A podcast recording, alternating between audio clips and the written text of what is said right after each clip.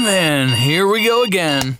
Up early, feed the dog, out the door, traffic, at the office, boss in some kind of mood today, no time for lunch, annoying coworker, no time to relax, bedtime. Then we gotta do it all again? Uh, no way. Because the best way to break up the mundane every day is to play at Wild Rose Casino and Resort. Slots, tables, sports, and a whole lot of perks when you join and play with your Club Wild card. So, let's play Wild Rose Casino and Resort, Clinton. Hi, this is AJ Perez, managing partner at Deery Chrysler Dodge Jeep Ram of Waukee and Iowa City. I'm so proud of our team at both locations. We are committed to one thing, giving our customers the absolute best when it comes to service and a car buying experience, the kind of experience that brings you back. What makes us different? We believe at Deery, we don't just sell cars, we help people buy them. Hello and welcome to the Hawkeye Hotspot podcast here on hawkfanatic.com. I am Rob Howe, joined by Scott Dochterman from The Athletic. It is Friday, February the 2nd, a little after 9, uh, about 9.15 a.m. Central Time. Uh, apologize for not be, being able to do it yesterday. Uh, I was shooting photos at State Wrestling, um, so that one's on me. Uh, appreciate Scott adjusting his schedule. Did you watch any of the uh, the Pro Bowl stuff last night? Not the Pro Bowl. Um, I was kind of flipping around as always because I'm a chronic channel surfer. I watched the end of Wisconsin, Nebraska. I did watch some of the Shrine Bowl, and uh, you know because, but I I wasn't watching it very closely and just changing around. I don't know. Uh, I wanted to see Logan Lee, but uh, mostly watch uh, Taulia Tagovailoa, you know. So that was uh, that was my night. I I couldn't tell you what else I watched because I usually just turn on YouTube and uh, t- 100 top songs of 1983, and you know, I don't agree with that, you know. Yeah, but you need things like that to kind of get you Yeah. get you in a, a, mo- a better mood, so to speak, uh, when work is not giving that to you. Uh, Yeah. like like recently, but um, yeah, it was kind of cool. I I saw uh, Linderbaum was part of the the snapping competition. That was Oh, pretty yeah. funny. Um, uh, Jason Kelce, they had like the you've seen this before where they do the different like points for this and the smaller Yeah. the hole, the bigger the points. There's the five point in the middle, and that's just like the that's the highest one. So he's just firing them at five. He didn't even worry about one through four. He's just firing them at five. he's like go big. But uh I think I think Lindy got one in the three or the four. He did okay because it was more for long snapping. Like when they brought the long snappers out, they were really good at it. And Yeah. uh and then Sam LaPorta was part of the the catching off the jugs gun. I think he got up to five. His last one, he kind of was fumbling and fell backwards, and he get he goes, "Oh shit!" And they and they didn't get him. Like they were bleeping everybody out, but he got his shit through, which was mm. nice. yeah, that sounds like well. Sam. He, was one of the ones at the end, which was kind of cool. So Uh, I should have watched that, I suppose. yeah, I, I look forward to that stuff. Just kind of the the skill stuff. That the guys having fun. It was Peyton and Eli were the coaches on the opposite Mhm. sides, AFC, NFC, and they were going at it. So it was a good show. It was uh, entertaining, and I kind of like the Pro Bowl how it's set up now. It used to just be a joke, so at least they have some fun with it now, and I think the fans have some fun with it. So that's on Sunday, I believe. Yeah, The the whatever they call it now, the it's flag football. flag football. Yeah. So, um, and then Senior Bowl is this weekend too, I think. Yeah, Corey Taylor competing in that. yeah. Yeah, he commanded quite the crowd, I guess, in Mobile. So, uh, you know, and last night, you know, Logan Lee was in uh, Dallas or whatever for the Shrine Bowl. So, uh, people are, you know, and I've been noticing uh, Cooper DeJean r- doing a lot of drills out in California. So he looks good or is getting there. So I'll check him out here in about four weeks down in uh, in Indianapolis. So it's the draft season is upon us. Yeah, there is no off season anymore. No, There's always no. something going on. Seems like for every sport, but especially Yeah. football. Football Yeah. just doesn't stop. Um, Yeah. and it's it's not stopping around here either, is it? No, no, It's it been- is not. It's been a it was a busy January into February. Uh, let's start with the the um, the Kadyn Proctor story that you wrote last night um, because that's the freshest news. Um, we had kind of um, social media caught hold of this uh, after his uh, interviews a few weeks ago at Carver Hawkeye Arena when he talked about staying in touch with Iowa when he was at Alabama, caused the stir. Um, I guess Iowa looked into it, um, found a minor violation. I'll let you take it from there.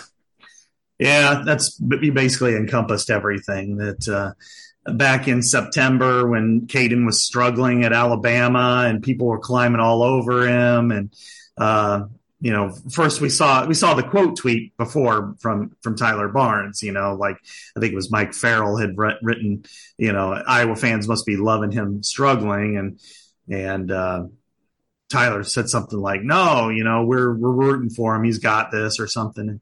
And then next thing you know, um, I guess Tyler sent him a text. Well, he did send him a text, and it's just more like, "Hang in there, buddy. You got this. You're doing all right." You know, very innocuous. Um, you know, and actually probably something that he well, certainly something he appreciated.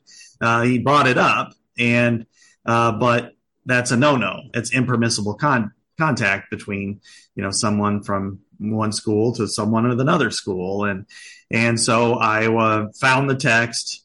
Beth Goetz talked about it and said you know we we looked into it. There was one text you know it was there was a human element to it and and it's in process right now meaning it hasn't been officially sent off but um, it is a, a level three, which is minor. Although from the Alabama fans that have taken on this and um, you know aggregated it even before I got a chance to write it because they tweeted it first, you'd think that they deserve the death penalty for it. you know, but uh, no, it's um, so they they've interviewed Tyler, they interviewed Kadyn. You know, they're going to send it in. Traditionally, with this type of penalty, you get further education and or admonishment, you know, which is don't do it again. Yeah. That's it's the ultimate, you know, wrist slap, and and you know, again, the self righteousness from some of these Alabama fans. Yeah. I mean, I'm like, stop it! you don't think you guys do anything, you know? But I'm not getting into the wading in that pool. It's I already get bad enough with uh, Nebraska fans. Yeah, you don't need another fan base coming after you every time you tweet something. So yeah, so Every, just let it. They're already gonna. Whenever you tweet something about Kadyn now, they're gonna be on you. So yeah, um, yeah. So it was more like uh, mute conversation. I don't. I don't care to hear Iowa fans talk about it either because you know because then people are like you know f the NCAA and all. And it's like no, they're turning it in because if again something bad happens down the road and then they start looking into stuff and it's like you had this and you didn't turn it in, then it's lack of institutional control, and then you get in real bad trouble. So this is minor. It's something that you know Kadyn oops brought up and then and uh, move on. And in some ways, it's kind of like when uh, remember Ashton Kutcher and Mila, Mila Kunis came to a basketball or came to a football game and met with uh, Adam Woodbury, and that they had to turn that in. It's basically along those same lines. Yeah, that was uh I don't remember what came of that, but it wasn't much. And uh yeah, I mean they have these rules for a reason and I get it. You don't want to coach from a current staff texting a yeah. you know a student athlete on in another program. I I think that's probably good not to have any of that going on so yeah. there's no gray area or anything like that and I mean I I remember when Tyler asked me several years ago not to speak with recruits on the field um, mm-hmm. when they were visiting Kinnick Stadium because that's a violation. Uh, and compliance told him that. And compliance told me that. And I'm like, yeah, that's cool. And it's kind of weird because I get to know these kids and you see them for the first time on the field and they're like, hey, how you doing, Rob? Yeah. Good to see you. And you're like, oh, I can't really talk.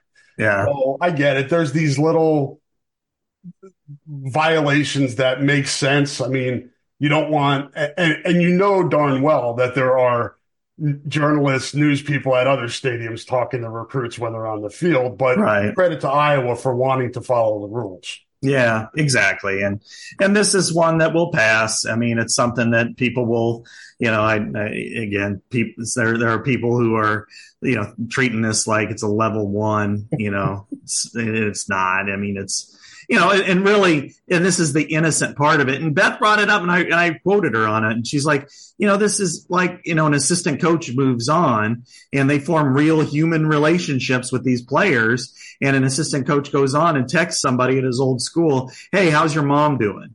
Yep. You know, and, and it's because for, you know, maybe their mom's sick or in the hospital, but you still can't do that either. So, you know, now it's out there. People know it. It's become, you know, viral type of situation. It doesn't really, it's not going to affect his eligibility. I can't see that at all. And, you know, and, and I actually that day I kind of felt bad for Matt Weitzel because he hadn't actually signed at that point.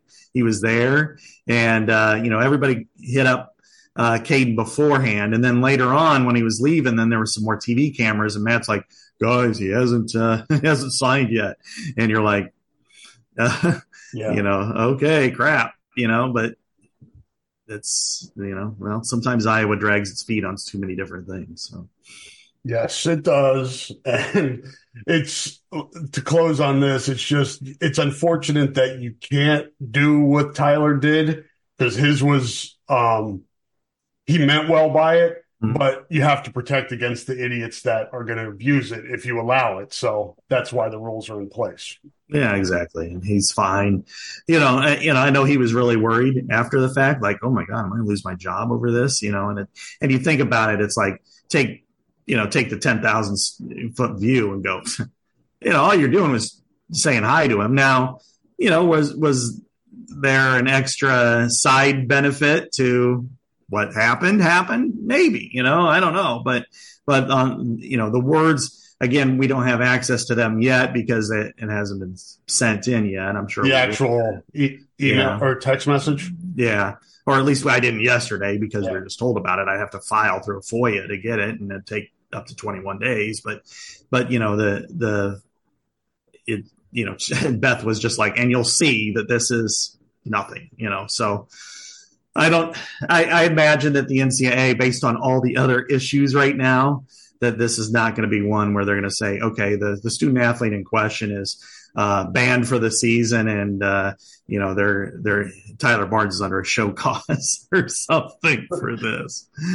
Yeah. yeah, and I don't think Iowa would. I don't think Beth would say what she said to you guys and self report this as a minor violation if the text was in any way um, more um, more in violation, like, hey, hang in there. You know, if you want to come home, you can, something like that. Yeah. I mean, that's obviously a lot. And it doesn't sound like there's anything like that. So, um, again, yeah. just, you know, texting a kid he got to know in the, know in the recruiting, um, process, wishing him well. And uh, there are reasons why the, the rules are in place, but um, this sounds like sounds like it's going to be a minor and probably, like Scott said, a slap on the wrist. Um, just to close, or not close, but just to update on the gambling story, Scott, DCI released a statement saying it did nothing wrong, it did nothing illegal in searching the student athletes from Iowa and Iowa State who were charged uh, in the gambling investigation. So basically, what we have now is uh, lawyers on both sides are going to fight this out. Yeah, that's the only way they can do it because DCI has to get a win. They can't lose this. Yep. Because if they lose this, everybody goes there, and the, and there's already going to be political ramifications. You know, now in our state where it's landlocked with one party, I don't know how deep that's going to go, but still, it's it's significant. And um, you know, yeah, they they're going to fight it. And I know uh, the attorney for I think uh, Van Plumb released his own statement that was something that to that effect. So uh, that no, this isn't uh, you know legal or anything like that. So yeah, and and DCI mentioned that okay, and it's this is going to be up to the court to decide. So it's there we go. You know, it's all going to be about the court.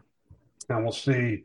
Like you said, DCI needs to win, which makes you wonder. You know, a lot of times in these cases, they just want to settle, mm-hmm. uh, save save the save the public money, save, save taxpayers money from from going to court on things like this. Um, but this sounds like DCI wants to win or needs to win, so a settlement is less likely in this situation. Yeah, and the the, the statement, which you know, I, I can't say that I'm I've covered police, you know, and I haven't done that for a long time, but uh, this is very rare for the Department of Public Safety in the state of Iowa to release a statement in the middle of, you know, before the adjudication, and and so to have this happen um, is significant in its own right, and uh, you know, and this is totally a CYA. I mean, they they understand that the that the public is completely against them right now, and so they're trying to get at least some to see their point of view. Uh, but I don't I don't think the majority do. I think the majority understands that, you know, there are, you know, whereas there is a dividing line between 100% back the blue versus those who are very skeptical of the blue. But in this case, I think people are like, yeah, there's a Fourth Amendment for a reason, you know. You need a probable cause and a warrant before you just start looking into things. And, you know, just because you can doesn't mean you, you should. And, and so I think this is, uh, this is going to be a fascinating, um, breakdown, you know, not only legally first, but politically second, just to see how the fault lines kind of crack. Yeah, and unfortunately, if it swings the way where, you know, the public, uh, you know, if it, if the, the court of public opinion ends up being right, the, the worst thing that comes out of it is the student athletes like Noah Shannon lost an entire season. And beyond him, I mean, I don't want to leave anybody out. There were a lot of people affected by it. Uh, but if it does turn out that this was an illegal search, um, they can't get that back. They may get some money, they may get compensated in that way, but they can't get their careers back, and that's that's unfortunate. Yeah, that that's the worst part. That's the collateral damage of this yeah. whole expedition that that took place. Is that okay? You got you know several people charged and several guilty pleas and some are going to court.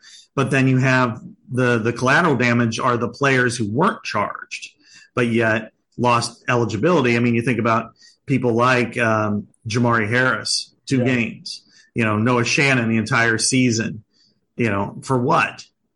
You know so you can have a notch on your uh, you know on your belt for you know gambling. I mean that's really ultimately what it came down to. And and so right now, you know, you you know, and then the same thing with Iowa State. I mean, a kid like Jake Remsburg or yeah, you know, and all the others, and and and the wrestling team at Iowa. I mean, none of them have been charged with a crime, but they're all they've all lost their eligibility, and so it, unfortunately, those ramifications you can't get back. You can't reverse time. You know, even even with the COVID year getting an extra year, you can't reverse you can't reverse actual clock of time and we all get older. No, can't can't, can't stop time either. Yeah. I can't reverse it or stop it. Yeah. Um, all right, to the meat of the podcast, we'll uh, we'll hit on the basketball wrestling um, after we talk more Iowa football and the story that everybody's been waiting for, or the announcement that everybody's been waiting for. Iowa's offensive coordinator. Um, it was interesting at the end of last week. I believe it was a week ago today, Scott, where uh, a friend of yours sent you a photo, um, and that created the stir of, all right, it's going to be Kevin Johns. He's the offensive coordinator, and people were kind of on board with that. Not you're not going to get a hundred percent approval rate on this hire unless it's Kyle Shanahan, which ain't mm. happening. so, um, but that seemed to have some momentum that people were into it. He was uh, the photo you tweeted showed him and Kirk Ferentz at uh, the Marriott across the street from Kinnick Stadium having coffee and maybe uh, an omelet and uh, orange juice. Hopefully, they had orange juice or apple juice. I prefer apple juice to orange juice, but to each his own. But uh, that didn't happen. And then Saturday at the women's game, Scott tweeted a picture of Ronnie Lester's jersey in the rafters and said, "Oh, maybe this is it." So uh-huh it was good to see you have some fun on social media, regardless of the pushback, blowback you got from the angry mob on that platform. Yeah, you know, sometimes you just have to put it out there. Um, you know, I, I the, the, jersey actually. What's kind of funny is Rob. I I discovered it during the Star Spangled Banner. You know, I had stood up, my hand was on my heart. I'm looking up at the flag, and then I look over and I see Lester 12. And, and I'm like, it's a sign. and so I, I tweeted it out, a sign with a question mark. And then, you know, two thirds of the people like, no, you're trolling. No, you know, and I'm like, and it turns out on Sunday, uh, that seemed to be the case. So, um, here we are with Tim Lester. And I think the majority of people now, you know, which always happens, have kind of come around and thought, you know, okay, I'll, buy into this. You know, there, there's still a lot of skepticism, and rightly so. I think that's that's legitimate. You know, because we kind of thought a couple years ago when Kirk made it sound like that the offense was going to be better and changed, and you know, fool me once, shame on you. Fool me twice, shame on me. And it's now on fool me four or five times. I'm not going to be shamed anymore. So, um, but I also think that in watching a lot of what he was able to do um, with Western Michigan and and grant, granted different level of football, certainly different level of defenses he's playing, uh, facing. However, the execution and the style of play, I kind of like. So I, am interested to see how it, it all comes together because I think it's got the potential to be better and you know I, nothing could be worse but better in a way where it looks like oh okay this this team can actually move the ball. Now is that more than 24 points a game? I, i'm not going to predict that at all but but i'll say that it looks like oh if you get a, the right trigger man yeah i think i could see them scoring some touchdowns a couple of touchdowns a game at least. Yes i think um skepticism is probably fair, as you said, with what we've seen in recent years. And we've talked about it a lot. And I, I don't know, and I don't know as we'll ever know exactly how we got here. Um, you know, we the Paul Chryst period of time where, where it looked like he might be the guy. Joe Philbin's name was out there. Um, you know, Kevin Johns that we talked about was Tim Lester the number one guy? Um, did he emerge at the end? All of those things. I don't know how much information we're going to get, of, you know, at the end, but it really doesn't matter. This is where we are, and you hope that you get he's got the right guy. And I, you know, the column I wrote last week was basically we don't know, and that's it. We don't know because there are so many factors and um, parts of this puzzle. Does the quarterback come back healthy from an ACL tear? Uh, does the head coach relinquish some of his um, philosophy, beliefs? Does he have to? Can Tim Lester work around exactly what Kirk Ferentz wants? Wants the question and the formula here that has to work is: Can Kirk and Tim Lester figure it out together? Um, there were times when it worked with Ken O'Keefe. Uh, there were times when it worked with Greg Davis. There were times when it worked with Brian Ferentz. It just never worked consistently. Can Iowa, with this offensive coaching staff, get to that point where they have a, they're not going to have a top 50 offense, but, or maybe they will. I don't know. But can they at least get to a point where it's not just painful to watch. And that's what it's become.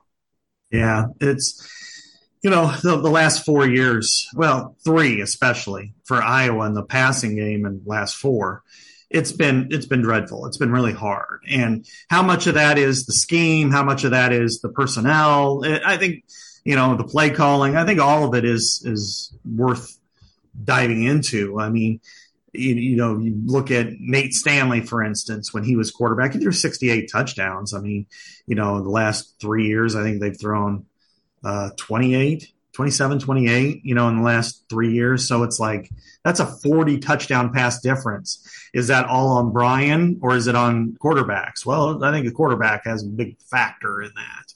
And, uh, you know, they tried to rectify it last year, bringing in Cade McNamara and it didn't work because Cade was never healthy. You know, his quad, you know, wasn't healthy enough in the spring to get all the reps. Then his quad, and then his ACL, and he's coming off a knee surgery before that. So there's there should be some skepticism there. But I think can these two coalesce? I mean, Tim Lester likes to run um, RPO, there's room to run RPO without having a running quarterback per se. Sometimes they take the run, but you can, it's really run pass option, meaning with your running back or pass. And that's one area that, that Iowa's really never exploited. And I think it's all, it's there for the taking, which is if you can somehow block run and throw pass when you have slants or short passes across the middle, it's there. You know, it's been there for a long time.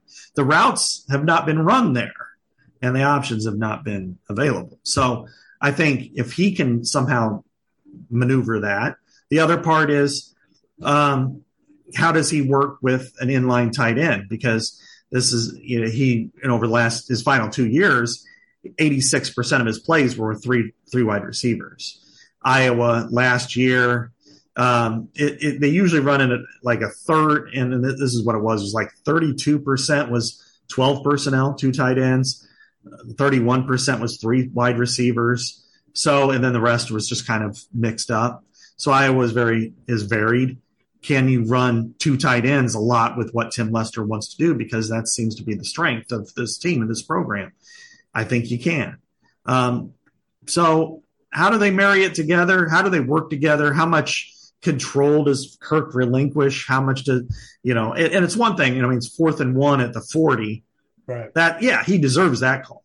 But, you know, saying, no, no, we can't run that play at second and seven, that's completely different. So I don't know. Um, I think we're all skeptical, but I think there's some promise here that sh- shows that it, something can change.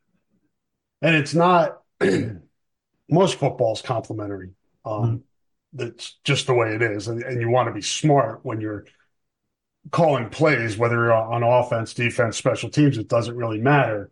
I think Iowa is a little stricter in its complementary football and more conservative sometimes in its complementary football. And when you're that way, it makes it more difficult on the offense because the offense is not I don't know if this is the right way to put it, not given the benefit of the doubt time sometimes, not not trusted because you basically are like, well, we'll live to fight another day and we'll punt and let the defense, we'll get the ball back in a better field position. That's hard on an offensive coordinator. It is. It's hard to know that you've got to, your, your opportunities aren't as great maybe as they would be with somebody that's a little bit more risky or somebody that's a little less conservative. So to me, that's that's an interesting part of this too. Can you operate? Can Tim Lester operate in that kind of in that world and and or like you said and like I said before, um, how much is Kirk willing to like be less conservative or or let it let the offense let the offense make plays. Let the playmakers make plays. Um, that's that's another question that that I wonder. I, am fascinated to see how this play. No matter how this plays out, it's going to be fascinating. Yeah, for sure. Because the one thing that you, you mentioned, the word that I think stands out to me is trust. And the last several years, it's understandable that there was not a lot of trust on offense. Um, Spencer, who I think very highly of as a player, as a as a potential coach, as a person, wasn't very accurate. And there was a lot, a lot of trust that this offense was going to win. I mean, you think back to the Penn State game, you know, here in 2001, 21, mm-hmm. where it was three versus four. Late in the game, they had the opportunity to run the clock out. They took knees. they took knees at basically midfield and it, it's it's like let's do the least risky thing we could possibly do and put our def you know give the ball back to our opponent with a chance to win rather than try to even run the football. Um you know okay that's as risk averse as possible but but i think the fear was fumbling fumbling the snap um something bad happening as opposed to trying to make something good happen that's got to change. You cannot play that way. You cannot play scared, you know, and that's both on the field and, and philosophically.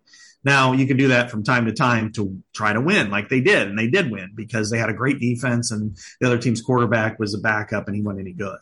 Uh, but you know, if you're going to hand, you know, if you're going to hand tie the hands of your offensive coordinator in the future doing that, good luck, man. That's that's just not going to work. Now, last year was even worse because you just had nothing.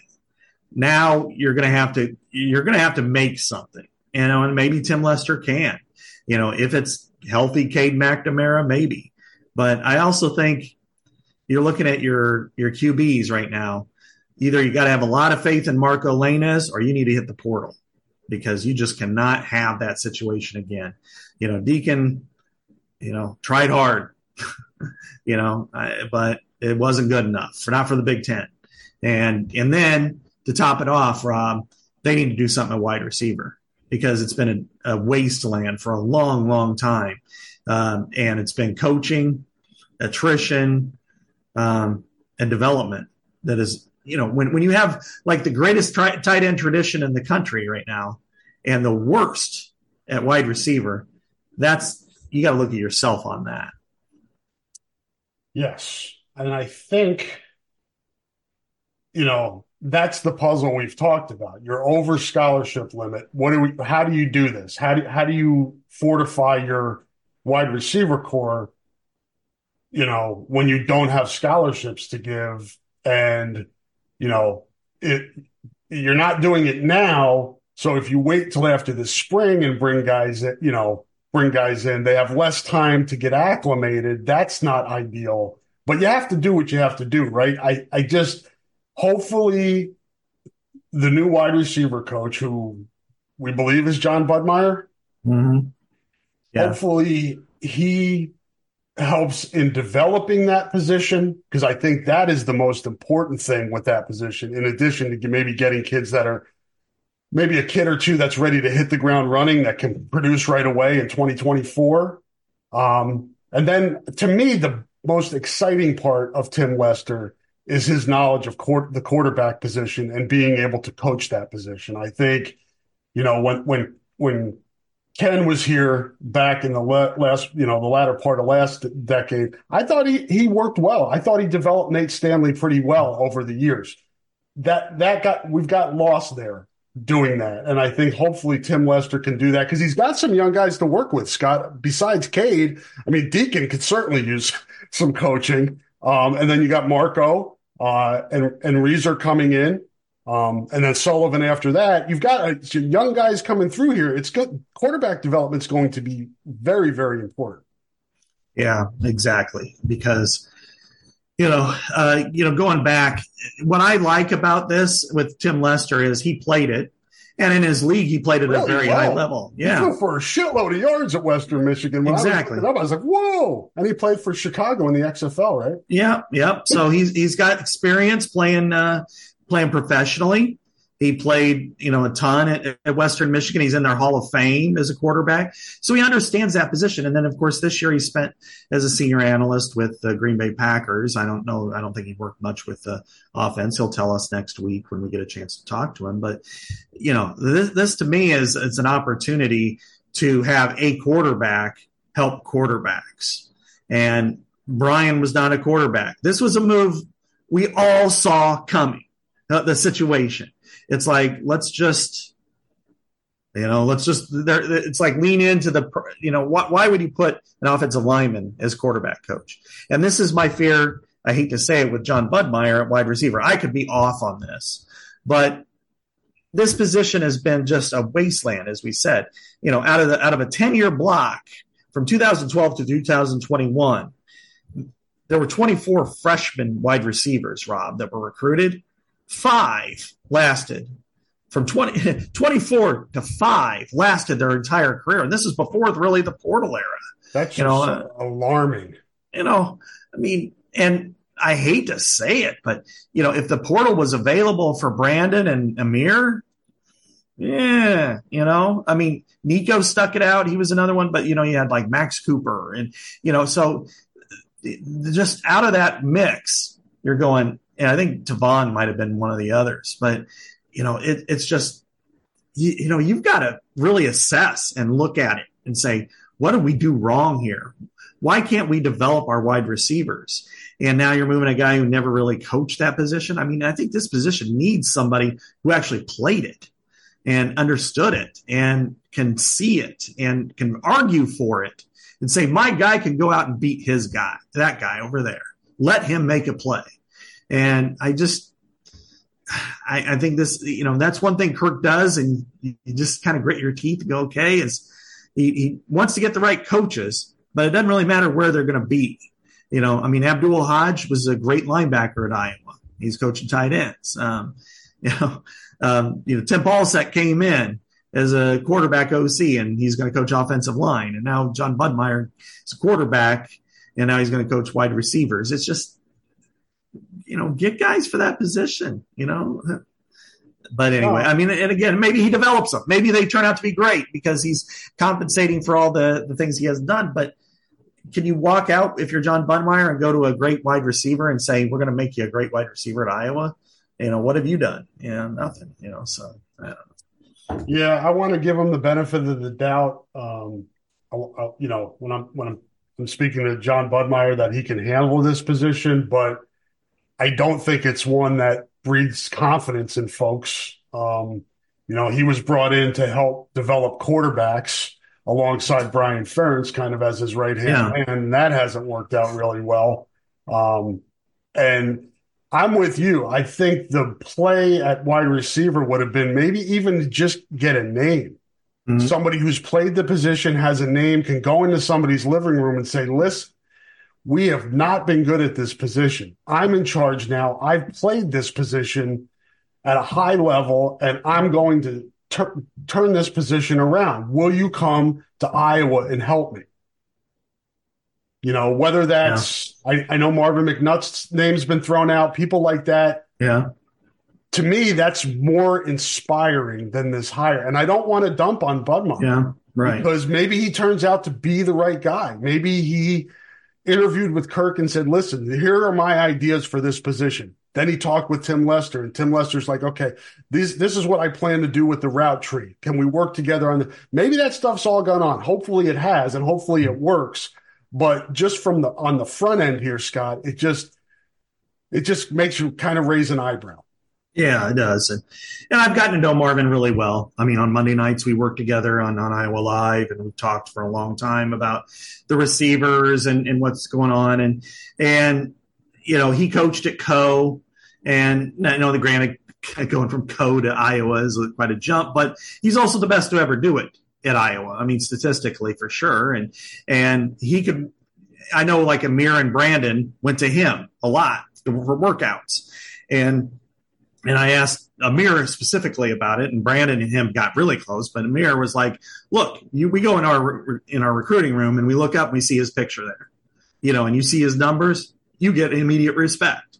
And you know, for somebody like that, you know, I did it. Here's how I did it. Here's what I can show you that that does it. And you know, and I really don't want to lean on this card very much, but diversity is an issue too. And um, and I, I think that's I let you I let you take that. I know, and I don't want to say too much about it, but but it is a, it is a factor, you, you know. and and so, but I think having uh, Marvin you know, you know, it doesn't have to be Marvin, but you know, somebody who played the position at least in the Big Ten and had success, or or at a major college and had success, and maybe had even a cup of coffee at the NFL, but you know, you wore a jersey and got paid for it. That's something that people respect, and I think that's something that Iowa kind of needs at that position because you just need that growth.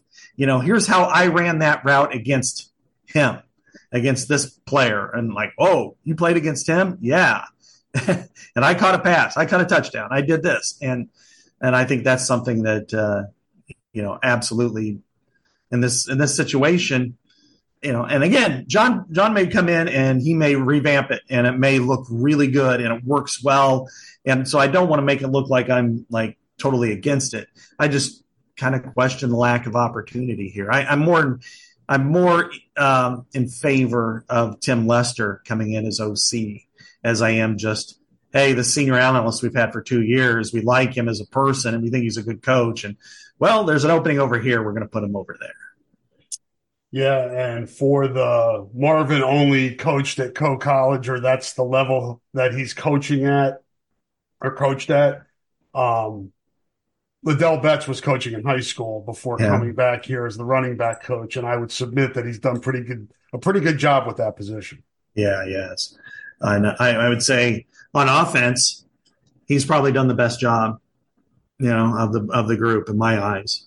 Um, you know, that's no slight to Abdul, but you know, he's already had really good players there, and yeah. yeah, you know, and George. Um, you know, we'll find out this year if it's George or if it's the players, because now that you got you know a five star talent plus the entire unit back, you know, you, you should be you know borderline dominant at, at, at times. You know, no no more the Utah State game. Yeah, You know, 160 plus starts Yeah. on the offensive line among the top eight guys, yeah, the guys that have played the most. That's a lot. So really, you're, to to Scott's point, it's time for George to cook.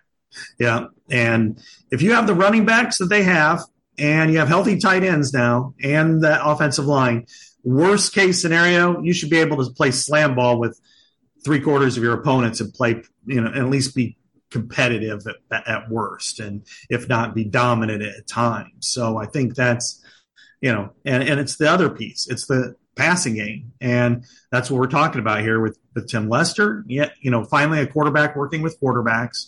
Um, and then uh, on the other side, you have, um, you know, wide receiver. You know, we'll, we'll see with with Jon Budmayr. So Yep, and I think it's a wait and see approach with all of this, based on the discussion Scott and about Scott and I have had for the the last half hour or so. I think, and I think I I, th- I sense that the fan base is is doing. I mean, you're going to have the the shout from the rooftop people that are pissed, and, and we're going to be pissed again unless it was a, a name like a super big name. Um, but I think most people are like, you know, we know Kirk is involved in the offense. We know he's got to give a little bit.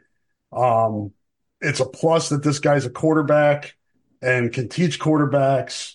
And you just kind of got to wait and see. I, I think that's, I think most people after, as you said, um, fool me once, shame on you. Mhm. I, I think after the last several years, I, I, I, I'm okay with people just kind of, because I'm doing this. I, I don't want to poo poo it, but I'm also not going to get behind and say, all right, we got, you know, we're going to, it's going to take off and Iowa's offense is going to be great. You just look at the positives and what could be. And then, but you also have to acknowledge the potential pitfalls. yeah, that's exactly right, Rob. I mean, you have to uh, right right now we have to evaluate it as it is. You know, no more aspirational talk. No more. Hey, I think this will be better because of this. I mean, you know, I, I at times maybe I felt like I bought in a little bit too much, you know, and just thought, oh, okay, well, you know, now that Brian's taken over this, this is what they're doing, and it seems more clear. It didn't work, and the amount of political capital that Kirk expended on this, you know, the equity, it's gone. So now you, you know, there's the trust is gone, but that doesn't mean that they can't do it. I mean, they do have some pieces. I, I and then you look at Tim Lester's background with wide receivers and how that's worked, and you know Skyy Moore, and you know Jayden Reed was there briefly before he went to Michigan State, and um, you know Eskridge and, and things like that. They were all you know kind of in the same ballpark, and you look at what a Kaleb Brown might be able to do, Yeah. and then you look at you know can Seth Anderson play a pretty good role and then it's about development at those positions because you got a lot of young guys that haven't played a lot. You know, not only the guys who came in um, last year, like Buie and Howard and Moda, but also um, Jake Bostic, who's just finally getting into the games. And can one of them elevate into that role? And and then maybe it's uh, Caden Regent, maybe it's uh, Alec Wick. You know, that can. It, you know, really, they don't need a ton of wide receivers. They just need three to four who are pretty good. And if they can do that, you know, then I think they're okay. It's just, but, you know, can they organize the offense to where you can use those matchups? And one of the things I think that they were terrible at last year was sometimes they were they were running routes and they were putting people in positions where they were not successful because based on their own lack of abilities. And there was one play, uh, Northwestern, the interception in the end zone, where they had Nico Ragaini run in motion from left to right, then run up 20, you know, I think they were at the 28 yard line, run into the end zone, and he couldn't get inside leverage on the corner, and the corner intercepted the ball in the end zone. And it's like, okay, you need to throw the ball in the least likely place to be intercepted. But it's also like, why did you organize that play with your shortest wide receiver and have him run across the field 40 yards, basically in motion, and then run up another 30 and put him in a position to where he has to fight for the ball? Why do that? You know, not first of all, you know, putting somebody in motion and running up like that, he better be unguarded, um, or at least, you know, some sort of zone where you can be easy to, to get open. But second of all, that's your only route. I mean, why can't you have another person run that route? Why can't you run the different one? You know, so that to me is why um, they need somebody else to organize this offense because it's just too. You know, there's just not a lot of. It didn't work. You know, frankly, we know it didn't work. I mean, the statistics bear it out. But even beyond that, when you look at the execution and and the coordination, it, it just was not successful in any any way or shape or form. I like uh, I like the two kids they're bringing in too, KJ Parker and Reese Vanderzee. I don't know if they'll be able to help right away. Um, most of the Iowa receivers that come in are development guys, guys that need a little bit of time, but those guys have a pretty good starter kit. So we'll see if they're able to get themselves in the mix. One thing I wanted to address before we go to break, Scott, is the belief, theory, idea that Kirk Ferentz didn't want to hire an offensive coordinator to make Brian look bad. It is uh, when we get to like ridiculous takes and, and theories, these are the ones that just make me shake my head. Why he would destroy his legacy, why somebody who's as competitive as he is would do that is is just insanity. Yeah, yeah, that one. Make you know, I rolled my eyes. I'm like, I'm going to you know give it credence here because you know who would do that? I mean, you know, it now it, the the reality is he if he's going to manipulate this hire, it's because he wants more of his fingers in the offense. Right. You know, it's somebody who he can control. It's not somebody who can make his son look better. You know, like see, because then it makes himself look worse it's like if nobody can run this offense, then maybe they need to get somebody else who can run the team. you know, because because if everybody else in the world can do this, then why can't you? And you're doing pretty well with the defense, obviously.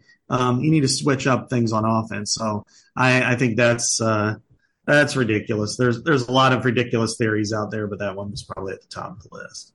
That and Scott Frost being a candidate for the position were the two things that made me shake my head the most. Yeah. All right, we're going to take a, uh, a quick break here, come back, talk some hoops and wrestling. Uh, got a question on the chat room that we can uh, answer when we get back uh, from Avery Martinson about football as well. Um, got to get my read up here, unprepared as usual. How?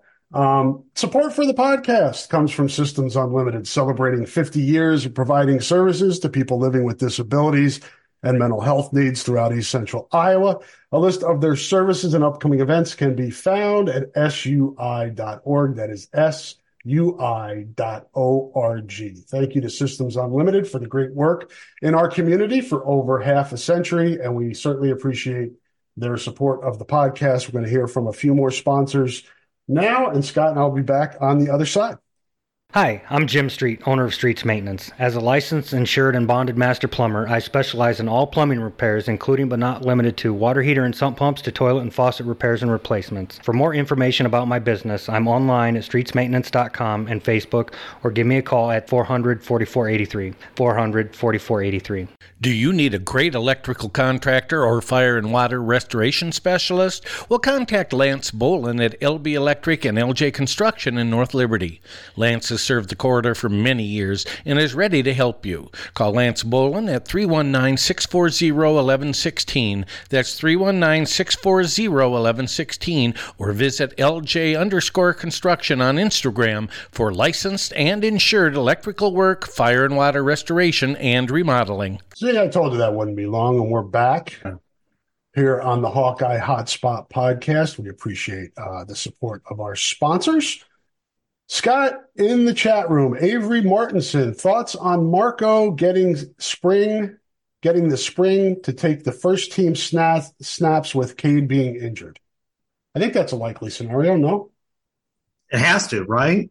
I mean, you know, no offense in the world is, you know, no quarterback uh, guru is going to make Deacon do that much better, you know. And and you got to you brought the young guy in for a reason. Give him a chance because otherwise you're you might as well just cut him loose. yeah. After what we saw last year, okay, he was true freshman. He was working. You know, they elevated him to the second team in the in the bowl game. He ran around a ton. It wasn't in really in a traditional setting. Um, you know, of course, for me, I was like, start him in November, but you know, I, I at least he should have started like at halftime. They should have brought him in as the, the lead. Yeah, I think so. I I don't know that it's going to matter though as much, Rob, as maybe people want, because you know they're gonna they're gonna have what three quarterbacks, two scholarship guys taking snaps, handing off the ball, working with everybody. So I don't know. They'll, they'll probably rotate a lot, but yes, I think you need to see what you got with Marco with the first team because you just don't know. I mean, unless they bring somebody in after spring ball, which I think they're going to have to, um, you got to be prepared for what may happen with Cade because he's coming off an ACL. That's not like coming off a bone bruise, unless you're Terry Roberts, and it's really rough for the longest time. You know. To your point again, though, I think, and hopefully over time here, people will get a you know have a better handle on what RPO is. And again, we don't know how much that's going to be incorporated, how much that's going to be used here. But RPO is not the quarterback either running or throwing.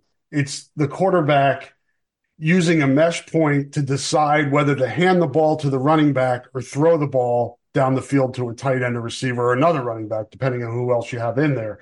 The quarterback certainly can run, and that's what gives Marco a little bit of an edge. It gives you a third option like you wouldn't get if it was, you know, Spencer or Nate or somebody who's more of a pocket guy. But it's not like Cade can't run this, even if he's not going to be able to, you know, he's not a super run threat, at least initially, as he's getting healthy.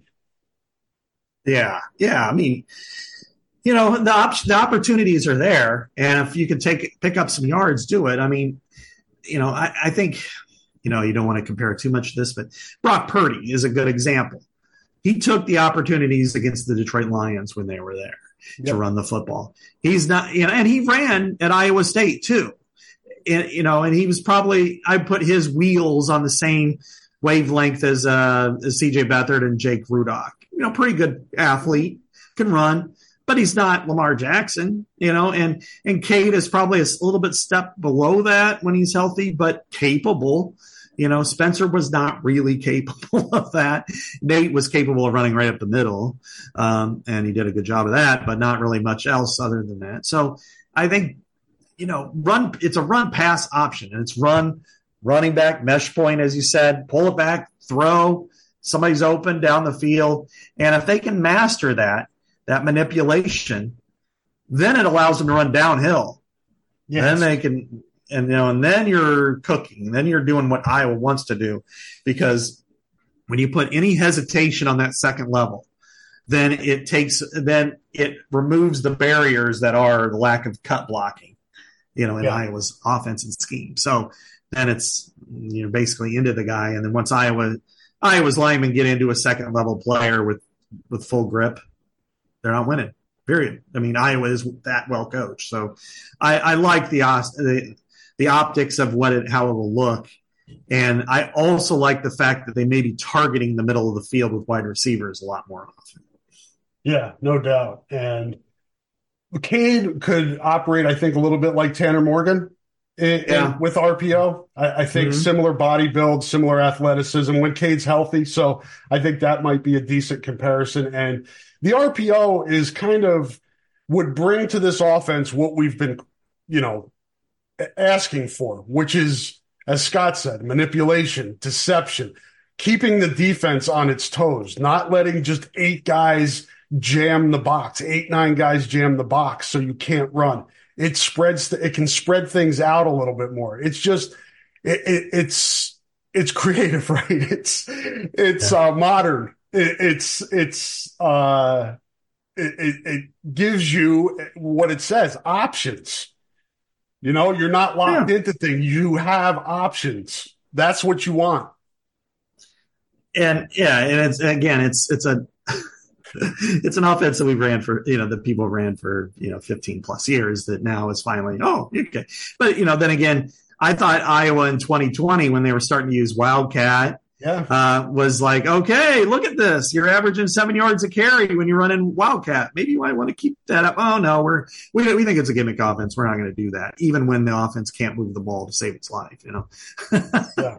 So I, but I don't think that's the case now. I think this is uh, something that they're going to have to buy into, and if they don't, um, then it's going to, you know, this year is one is a year where they have a good enough defense where they can handle it. But you know, in 2025, if they want to go back to being caveman football, eh, you know that that's when the whole era is going to change and, and go away. Yeah. Uh, all right. So um, looking forward to hearing from Tim Lester next week. We'll hear from him presumably before we do another podcast. So we'll have some some of his ideas out there, and we can talk about this a little bit more. And we'll have plenty of off season to talk about um, football. Um, let's turn the page now, though, to uh, current winter sports. Uh, big game tonight for the men's basketball team. I feel like we've said this before, Scott. It is a must win, a uh, or or must not lose, however you want to frame it tonight when uh, Iowa plays host to Ohio State. That's a six o'clock tip at Carver Hawkeye Arena. FS1, I believe, is your TV location for that one. Interested to see what type of crowd on a Friday night at six o'clock. This is a good time. I mean, you're going up against high school basketball, and I get that, but this should be a, a game that draws a decent crowd. And in again, we again we've talked about this in watching the Nebraska Wisconsin game last night, that crowd in at Nebraska and Lincoln helped them win that game. And that's important. And we talked about it with football at Kinnick Stadium, the free snap penalties, things like that. I'm going off on a different tangent here, but we'll see if there's a crowd tonight that can help Iowa because Iowa's going to need to help itself. It needs to play consistently. Played okay the other night at Indiana, but kind of fell down the stretch. You know, the Hoosiers scored the last eight points of that game after Iowa took the lead, so didn't make the plays down the stretch. But again, this has been a process, Scott, of trying to figure it out, trying to bring the pieces together, and they're still going through the process. But tonight has got to be a win. When you look, Rob, at, at this season, you know, there's a couple of losses that just stand out and that, that's going to burn in Fran and the players. Um, Indiana's going to probably be like number three on that list of this year. I think Michigan and being number one in the you know in December, and then uh, Maryland last week. And and we talked a little bit about I think last week about the Maryland game that if you have a decent crowd there, you win. Um, you, you know, it was just Maryland was you know they, they, they were able to do what they wanted. They were able to execute without any kind of. I mean, it was like a playing one of those holiday tournaments. Yeah. you know, I've been, to those where it's like, yeah, there's like a couple hundred people in the stands type of thing. It's what it felt like. So um, they've lost three out of the last four, and you know, right now they there's they're at that point of you, you know, you look ahead. You look in a couple weeks. I mean, any of the opportunities they had to really make up ground and put themselves in a position to where they're advancing towards uh, you know, a bid if they play well, that that's really out the window. I mean, they really have some. I mean, this is and this is a game that if they don't get it, you can forget about it because they're playing a team that's in their wheelhouse at home on a Friday night, as you said, and and we all know how finicky Iowa fans are when it comes to these games. At six o'clock, well, I can't get there because of work, and you know, if it's eight o'clock, well, I got to work the next day, and I'm sure there'll be people saying, "Well, I couldn't have been at eight o'clock. I could have gotten there for that." But you know, overall, I think you'll see students probably go. It is Ohio State, and when you play, there's just something about playing the old school Big Ten teams. It's kind of like in hockey, the original 6 mm-hmm. You know, when you're playing teams you've played for hundred plus years, that you've got kind of a, you know, there, there's a different vibe to it, and, and I think that's going to be the case tonight. um, and it's a pivotal game because, I mean, Rob, if they if they don't win this game, they're not going to. They probably won't go to any of the tournaments. I mean, I, I hate to say it, but I think that's the case. Yeah, you get, already gave up the game against Michigan at home. You cannot give this game up. Michigan or Ohio State's um, three and seven in the conference. You're four and six. You could knock them down a peg while moving yourself back up into that middle. There's so many layers to this that point to it being a must not lose type yeah. game. And uh, I've caught haven't watched a ton of Ohio State this year, Scott, but just they look really disconnected. Just they've got some nice individual pieces, but Chris Holtmann has not been able to bring this group together. You just hope that they don't catch it. They don't figure it out tonight at Carver Hawkeye Arena. And again, um, the home crowd could have something to do with that. And we'll see if it does. Um, Payton Sandfort playing well, Tony Perkins playing well. You've got those two guys that are in a groove right now. You need them to keep maintaining it. And then you need Ben Krikke to get out of whatever funk he's fallen into. He was two of eight against Michigan, one of nine the other night against Indiana. He's starting to have some tr- struggles against length, and, and, there is length in the Big Ten, a lot more than you'll see in the Valley where he was playing. He needs to figure out a way, and we talk about this and use this analogy a lot, the baseball analogy of you know adjustments to between the pitcher and the batter. He needs to now adjust to what defenses are doing against him. Yeah, right. Uh, you know, that's he needs to take that step forward. But um, as you said before, I really like uh, the way Payton Sandfort responded from the Maryland game. Yep. Um, he was devastated after that game. I mean, he was in tears, could barely talk after the news conference, which it shows you how much it matters to him, and that's important. And uh, and so, how did he respond? He responded in in great fashion. I mean, came out and uh, balled out the last two games. I like uh, Tony Perkins a lot. I think he is taking, you know, we we talked about it in football, you know, the senior stories, and he's one of them for for the basketball team. Um, Owen Freeman is is a, an amazing freshman.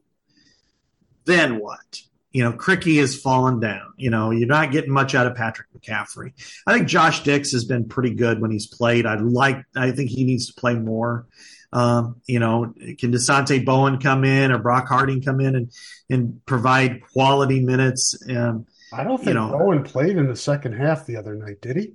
If he uh, did, it wasn't very much. Yeah. Yeah, I remember him in the first half. I don't remember him in the second half. And and you know, and granted, he rode the hot hand, and and certainly uh, you know, uh, Sandfort is the hot hand. Although I thought it was kind of funny when he, when he chucked that air ball like Caitlin Clark, and uh, except Caitlin would have hit at least for him. But uh, and then Fran was just kind of smiling. He's like this, you know, like yeah. Uh, I thought that was kind of funny, you know. Uh, but you know, good on Fran to not. Hey, this this kid's a, a shooter. Let's uh, let him shoot. So you know, tonight's a but a pivotal night. Yep. And Owen, the one thing with Owen, and it's not unusual for freshmen, getting some of the ticky tack fouls. Um, he's he's got to avoid doing that because they really need him in the game. They're just so short-handed when it comes to interior players that they need him out there as much as they can. He can't if it means giving up a hoop, give it up. Don't don't take any cheap foul or especially out on the floor. Uh, you know, out uh, out of the paint. Don't don't catch any reaching or you know trying to take charges out there and get in front of smaller guys that are dribbling things like that. So um, yeah, I think if you can keep those three guys, Sandfort, Perkins, Freeman, going at a good pace. Maybe Krikke can bounce back. I think he can. He's a smart kid he, and he's a yeah. talented offensive player. He's just going to need to adjust his game a little bit because teams have countered what he does. Um, and then, you know, I think, like you said, Josh Dix is a pretty reliable, consistent player. But I think what game was it the other night where they only got four points off the bench? I think Harding's four points the other night were the only bench points against Indiana. That's, yeah, that's that's dreadful. Let me take a look here, Rob. I'm, I'm pretty sure that's the case, but um, I could be off on that. I'm maybe confusing it with the Michigan game, but I think they got more off the bench against Michigan. I think the other night against Indiana, Harding had four points, and those were the only ones off the bench. And I don't think he scored his first points until the second half on a couple of free throws. Did you find the box? Uh, no, uh, I, you know they don't put them in the in the notes anymore. So, oh well. so that's my story, and I'm sticking to it. Okay, um, need, need, more production off the bench. Yeah, uh, you're e- either way. Your point is well taken. That, that Iowa does need to do more uh, with its bench, and it needs more points off the bench. It needs more execution, if nothing else. I mean, and I think that's that's part of it. There is is just being able to have somebody who can you know, come in and, and affect uh, the game. I mean, let's see here. Yeah, they only had four points off the bench. You're right, and it was uh, just Harding. But you know, you had Dembele, you know, was 0 for 4. Patrick McCaffery was 0 for 3. Um, you know, and, he, and even Harding only had one field goal. So yeah. it was, you know, and it was late. Yeah. So you're like, uh, now all of them, but you know, like the the backcourt played a ton all but you know three and a half minutes. But you know you you've got to get more out of that. Just... You saw what Anthony Leal did coming off the bench the other night and how important he was for Indiana. Can't get that every night. That was kind of an aberration, I think, but going to need more production off the bench, no doubt about it. Um, switch gears to the uh, the women's team. Scott moves up to number five or number three, excuse me, this week in three. the rankings. Should hop up another spot provided uh, it wins uh, at Maryland. Is it Maryland tomorrow? I believe. Yeah, yeah, they're going to Maryland. They're on Big Fox with Gus Johnson. And Maryland is struggling. That's I never oh, thought yeah. I'd see Brenda Frese's teams uh, struggle like this, but you, you, you know she's going to be ready and looking for a more uh, a signature win against Iowa. So the Hawks will have to be prepared for that. But Kansas State lost the other night, so a win tomorrow would probably move Iowa up to number two behind South Carolina. Not that that matters but it matters. You want a number yeah. one seed at the end of the day. Um, but yeah. I, uh, go ahead. Were you going to say something? No, I was just going to say, yeah. I mean, if you want to be, you want to be number three or number two, you want to be number two. You know, um, yeah. I've watched Maryland. Uh, I watched them the other day um, before the Iowa game. And, they lost to Indiana. Yeah, they lost to Indiana, no and they, this is Indiana's a good team. This is not the same Maryland team yeah. that we've been accustomed to watching. This is a this is a struggle for them. I mean, they got bombed by Penn State bad, like by 45 points. And um, this Didn't is not the same. crap load of points to Penn State, like 120 yeah, 112, 112. Yeah, it was like 112 to 70 something. And, uh, you know, they just don't have the the players that they had last year or any other year. Um, that happens from time to time, but it is a surprise when you see it to them. You know, it might happen to Iowa next year, frankly you know, when, when you lose all these players. But, but, uh, you know, it's going to be on Fox. I mean, it, it's amazing just how, uh, you know, they've, ca- we, we say it all the time, you know, just how they've captured the imagination of the public. This game is sold out. It's one of four in Maryland's history that's been sold out. Um, so you're going to get a great environment. You're going to get their best effort because you do know, as as you said, you know Brenda Frese, being from the same community, really basically as as Lisa Bluder, they've developed a really good rivalry over the years. Um, if she, you know, it, I don't know if she's going to have a win one for the Gipper speech, but it's going to be, you know, if you can win one game any this year at all, it's going to be Iowa at home with that kind of environment, that kind of profile, because the whole world's watching Caitlin Clark now, and um, whatever they can do to to slow her down or whatever, that's what they're going to try to do. I love the the first commercial was good with Jenny Taft, but the one with Reggie Miller coming in at the end, yeah. somebody call for an old pacer. Yeah, that one I like. Yeah, I I laugh. Yeah. yeah. I know. Uh, I know. Seeing them, I was like, "Oh, this one's good." It's uh, now, granted, they ran it like every break. I know. So, so, after a while, I'm like, "Okay, you know." That's the Danny to... DeVito uh, Jersey Mike yeah. Yeah. Stop with the, the, Danny DeVito commercials, and I love Danny DeVito. Louis DePalma yeah. is one of the greatest characters in the history of uh, sitcoms, but yeah, for the Jersey Mike's commercials. Exactly, but Caitlin Clark, what can we say about her? You know, I mean, here she is, the, the leading scorer in Big Ten history, number two overall in NCAA history.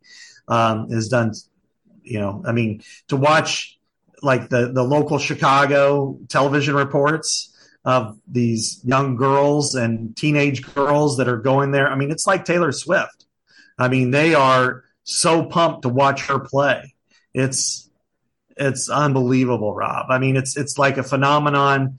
You know, whether it's you know it, it's the '85 Bears meets Tiger Woods. I mean, meets Taylor Swift. I mean, it's it's really in that ballpark. And and when you're going, I mean, at, by the end of the year, I mean, every game but two have either set attendance records at the arena or sold out completely. It's it's just amazing. Uh, I mean, to see that for a women's basketball player and a women's basketball program like Iowa has. I mean, and they and it hasn't affected them negatively. I mean, you know, they they faltered against Ohio State down the stretch, but they've done that from time to time before too. And then they lost to Kansas State early in the year, which they played just absolutely poorly. So really, and bounce back and beat uh, Kansas State. Yeah, right. They won down in the, the down in uh, Florida, and and and at the time we didn't realize how good Kansas State was. Right. You know, and now you're looking at them going, yeah, they're pretty good. So, um, the one thing I really like about the way they play, Rob, is going into the year we were all worried uh, about the lack of a post, and they've decided, you know what, everybody needs to be worried about our guard play. So we're going to play four guards in one post for the most part, and nobody can stop them that way. If, if their transition's going, forget it they're they're in they're the best team in the country. Yeah, that's the danger. We've talked about that, Scott, of, you know, if a team gets them into a half court game with a strong post, that's probably the kryptonite. Um, yeah. And Ohio State did that to a degree, but it just took a really good effort for Ohio State to win that game at home. It happens. Um, yeah. But the other night, uh, would she have 35? I think it was pretty much yeah. effort, almost effortlessly scored 35. Um, so Iowa moves on, has Maryland this weekend, and uh, I think she's what 100 and 100 and change, 103, 104 points away from Kelsey Plum. Yeah, it's 100 and three or four. I, I, you know, you're I can't remember exactly what. But so doing the calculations, if she continues at whatever she's averaging, thirty a game, that would put the Michigan game at home. Mm. I think people are targeting for her to break the record. Yes, Michigan at, at home. Now, if she's averaging 35, which she's yeah. done, it could be the very end of the Nebraska game. But I would, uh, I think for the sport, you don't want that.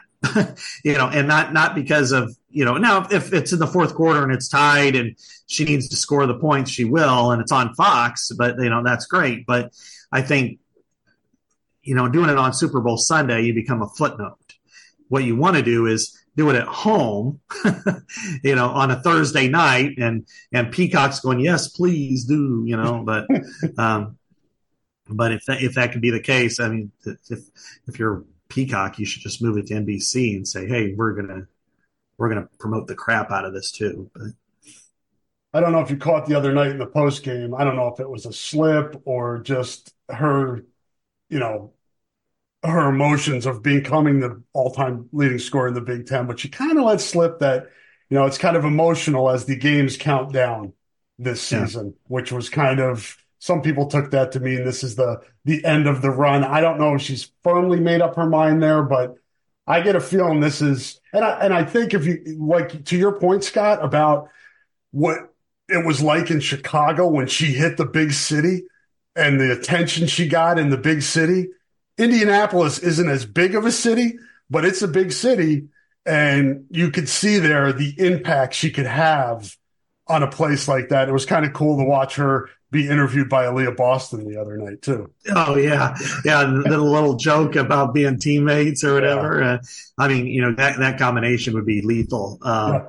I, you know, I would be surprised if she comes back. I just would. I think that she has done everything she could possibly do at this level, and and you know, people are like, oh, she's not going to be as big or as popular. I di- I disagree because be I she'll be bigger. She'll take her star with her she'll raise a, that league. She'll help expose that league. You know, like Joe Namath, you know, did with the AFL and how it changed, or Magic and Bird did with the NBA in the 80s. I mean, you know, to take that to another level, and she's going to face all kinds of pettiness and jealousies and you know you've already seen it you know i've already seen it from different uh, coaches with their passive aggressive you know comments about you know, well, our girls don't shoot 40 times a game like some of them do. And, you know, and it, but, you know, so what? That makes the, that makes it more interesting. And, and you're going to have fans and you're going to have haters. And, and yes, she's going to go to the next level. Um, and those same fans are going to flock to those arenas. And every time she comes to an arena, the LA Sparks, the Chicago Sky, the, the Seattle Storm, the New York Liberty, and oh, she's going to play against Sabrina Ionescu. oh, wow, this is a great matchup. Um, people are going to want to watch. And that's something that's never happened. So I, I think this is a, I, I see her trajectory as this is it. Um, and I know people in Iowa want her back under all these circumstances. I don't know that she could do more, Rob. I only, I, I in fact, I think that she can only come down. I, I, think her popularity could wane a little bit. You know, like she overstayed her welcome. You know, and I, you know, I, I don't want to diss Iowa by any stretch, but I just think that sometimes it's just time. You know, take go to the next level, play against the higher competition. Um, you know, I, I kid you not that last week two of our top five stories on the Athletic were about Caitlin Clark. Not surprising. Yeah, I mean it's about her and her and the court storm situation, you know, and then also her with uh, um, the uh, the USA Team USA. They got the conundrum there, and then you look at this week. We had another story when she broke the record, and we have different people volunteering to go to these games. It's it, I don't think we understand just how big she is beyond the state of Iowa. I mean, they're all popular here but Caitlin Clark, it's kind of like Jordan and the Bulls in the 90s. The Bears were still the most popular team in Chicago. Jordan was the most popular athlete in Chicago. But outside of Chicago, the Bulls and Jordan were bigger than life. And I think in some ways that's the kind of the same situation here. Caitlin Clark, you know, can do no wrong and for a lot of segments of college, women's college basketball. And she recently turned 22. So, um, hmm you know that's that's part of the equation as well and i'm with you scott i think she's ready for a challenge a different challenge a bigger challenge and that's waiting for her in the league um, i certainly would welcome her coming back uh, for mm-hmm. us it's great for business as you said she yeah. produces great numbers traffic wise it'd be great to have her back i just want her to do whatever she feels is best for her and i get a feeling that uh, she's ready for a new challenge but we'll see how that plays out as the we get into the spring. Lastly, here before we get out, um, wrestling. Uh, I think um, we saw last week that there's kind of a, I don't know if you say a demarcation line, but Iowa went on the road and destroyed Illinois and Northwestern. Um, so, you know, it's kind of like there are there are a few teams in the Big Ten that can kind of hang around and have a shot at Penn State. I think Iowa is one of those teams. That'll be a week from today. So we'll preview that a little bit more on next week's podcast. But it's a matter of can they get to that point? It's going to be super tough. But if anybody is going to be ch- challenging Penn State, Iowa is one of those teams. Um, and one of the guys who's of interest to us in multiple sports got on the mat again um, on Sunday. I think it was Sunday, right? At Northwestern? Yes. Yeah. yeah. At, at Northwestern, 45 second pin for Ben Kueter. Much more, he was much more happy with this performance than he was his first performance against Minnesota. Will be interesting to see if he's in the lineup against Kerkvliet next week. We probably won't know until uh, they take the mat. Yeah, we won't we won't know until then, but but I think what we'll see is uh, you know Ben Ben Kueter is is just continuously getting better. And and yeah, his first match was uh, um, he looked like he was dead for the last minute and a half to two minutes. Like he was just and he was just barely holding on. Uh, that was completely a different case against Northwestern. You get breaks when you play linebacker. Yeah, yeah, you get uh, eight, you know, seven seconds of hell or whatever, you know, Iowa's defense, but uh, then you get you got you know thirty seconds of breathing, right? you know, nothing like that in wrestling, but you know, I, I also, you know, he's such a committed athlete and always has been and understands the situation that he probably just making a guess that after that match, he probably went and rode the bike for two straight hours and, you know, and was angry with himself. But, um, you know, I guess, uh, you know, I feel bad that I didn't ask more wrestling questions of Tom Brands last week. You know, after losing what a total of what one match I think against Illinois, eighty-two to six. Where the, Yeah. was that was the combined scores of those Okay. two duels. two matches in right yeah. so yeah, um, yeah that, but lose those those players or those those wrestlers being out. I think the Penn State duel is probably where, where they'll ex- get exposed a little bit. Yep, and that's a week from tonight. Tonight, though, they wrestle at Michigan. I believe that's on the Big Ten Network. I believe you can catch that seven thirty is a time that I have in my mind. I think there's a little bit of overlap between the basketball game and wrestling tonight for Hawkeye fans, but I think you'll be able to catch a lot of the duel uh, on Big Ten Network if you're not at the Iowa basketball game, which is on FS1. I could have the time off there. Check your local listings, as we Yeah. to say. But um, yeah, we're getting toward the month turned to February, Scott. We're starting to get into the crunch time for wrestling, men's and women's basketball. It's kind of like, you know, everybody's jockeying for position for the Big Ten tournaments. And we could talk about this as we get closer to the Big Ten tournament, the the new format going forward, where some teams aren't going to get to go once uh, they expand the Big Ten next season to 18 teams. But we'll we'll talk to that. We've we've gone long enough today. Um, anything I left out, or you think we hit everything? You know, there's been so much going on, Rob, in the last five to six weeks. It's like, oh, what about this? But yeah, I mean, I guess just to touch on, in case people haven't heard, is you know they'll still stay at 20 games. They'll still stay at 18 games for for men's and women's basketball. Uh, 15 teams in the tournament, so the bottom three don't get a travel, and you know that's just as well. I mean, Yeah, you know, yeah. You don't need games. You don't need the tournament to start on Monday or Tuesday and go all the way to Sunday.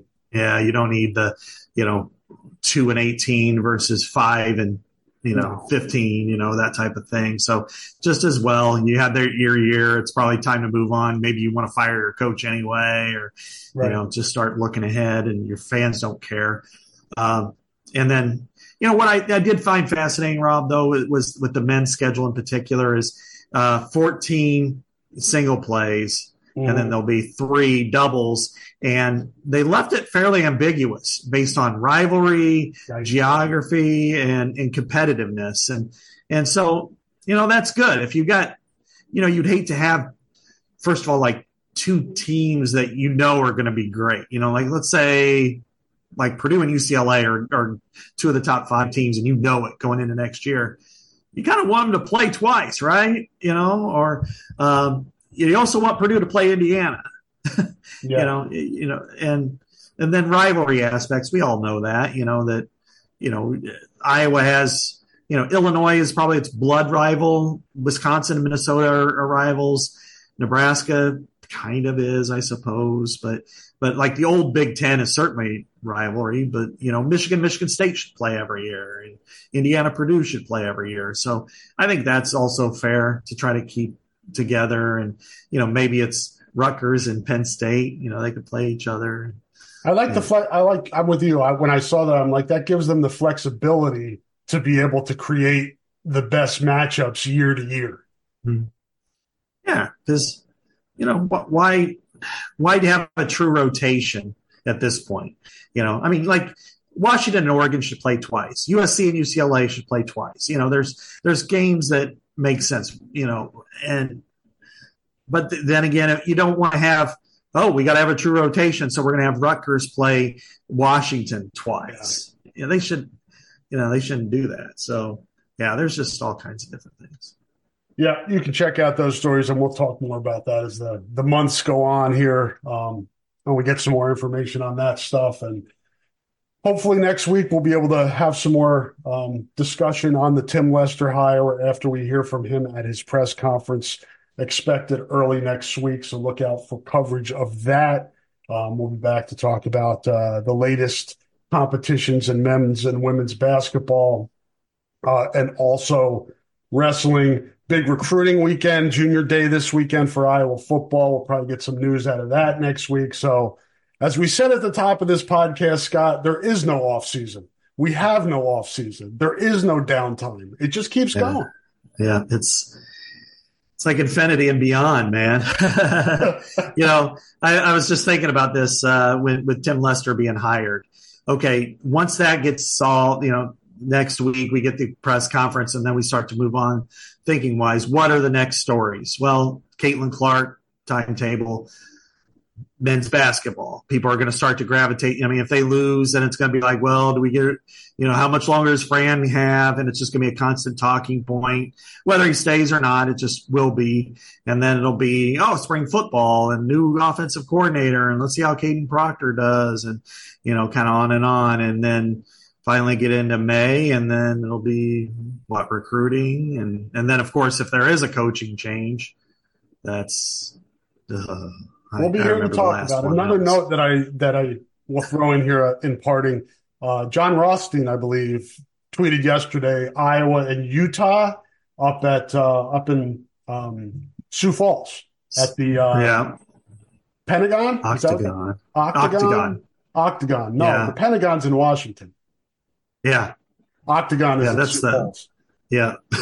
a little different purpose, you know, but that's uh, probably a good indication that this thing has run its course because my brain uh, is turning to mush. Yeah. but uh, yeah. there you go. Another another marquee non-conference game not being played at Carver Hawkeye Arena, but we're not going to start that discussion now. That's for another day. Yeah. okay. Whole other podcast. yeah. We'll have plenty of time to talk about that. All right, folks. We appreciate everybody listening to the podcast. Thanks again to our sponsors allowing us to bring you these podcasts free of charge, no Patreon, any of that stuff. As we've mentioned before, uh, free Hawk centric podcast Monday through fr- Friday on this feed, Monday, Wednesday, Friday flagship podcast with Pat Hardy and the guys from KCJJ. I'm here Tuesday for the mailbag. Scott and I are here most Thursdays. It's a Friday this week for the Hawkeye Hotspot podcast. So if you could please subscribe, like, do all that fun stuff, it helps us out and we appreciate it. Thanks everybody for listening. We'll talk to you again next week. Say goodbye, Scott. Goodbye, Scott.